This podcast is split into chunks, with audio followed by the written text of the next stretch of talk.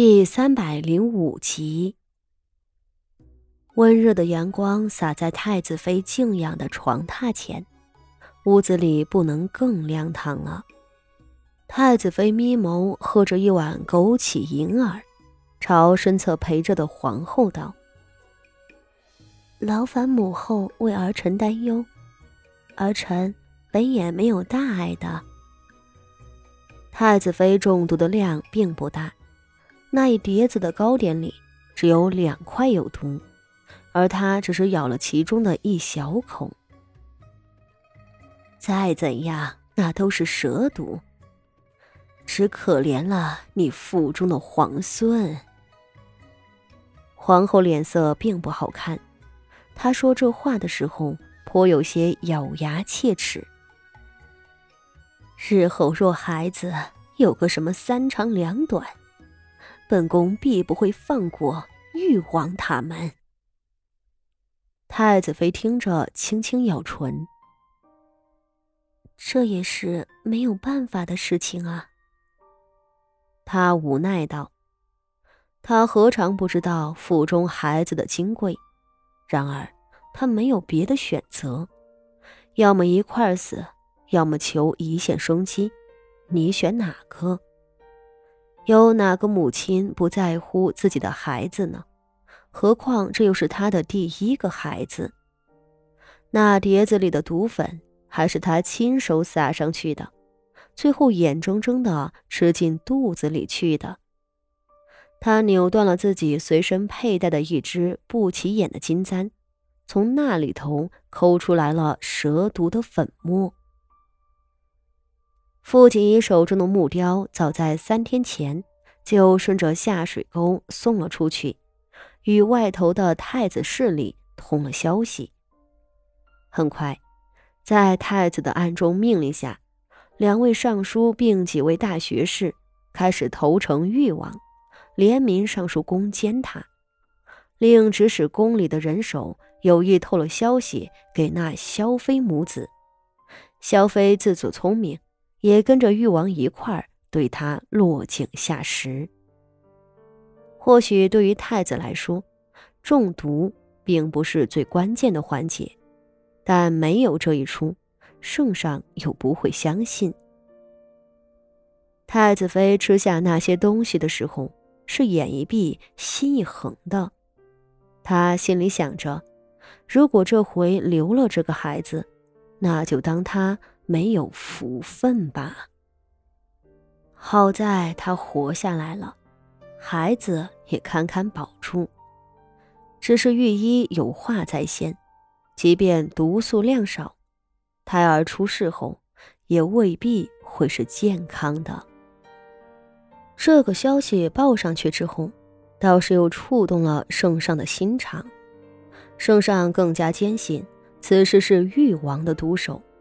也百般怜悯太子妃腹中的皇孙，下了一道恩旨给东宫：小皇孙出世后，不论龙凤，都给赐封郡君。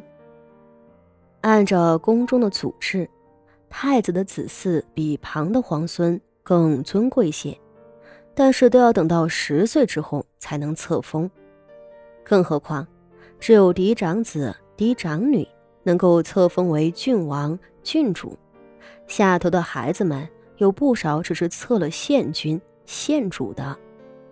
原配太子妃生的两个嫡子是一定会测郡王的，而他不过是个继室，那两个成人的嫡皇孙可不会喜欢他的孩子，到时候能不能得到册封还是个问题。圣上的恩旨一下。等同于给了这孩子一个尊贵的身份，让他不会被人欺了去，这也是宽慰太子妃。好孩子，这回你可是受苦了。你且放心，圣上已经给了恩典。若这孩子真是个不健全的，本宫也会护住他一辈子。皇后握着太子妃的手，温言道：“你且好生养着，本宫让青儿这几日都来陪你。提起太子，太子妃面上又红了些，低眉笑起来。哎，说起来，傅家那个孩子这几日倒还睡着。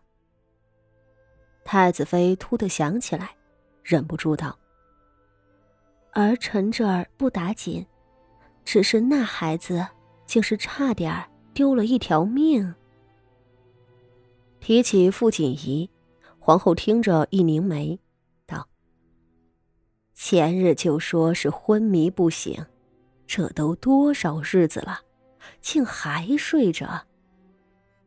太子妃道：“可不是，在宗人府那一日，就呕了满地的黑血。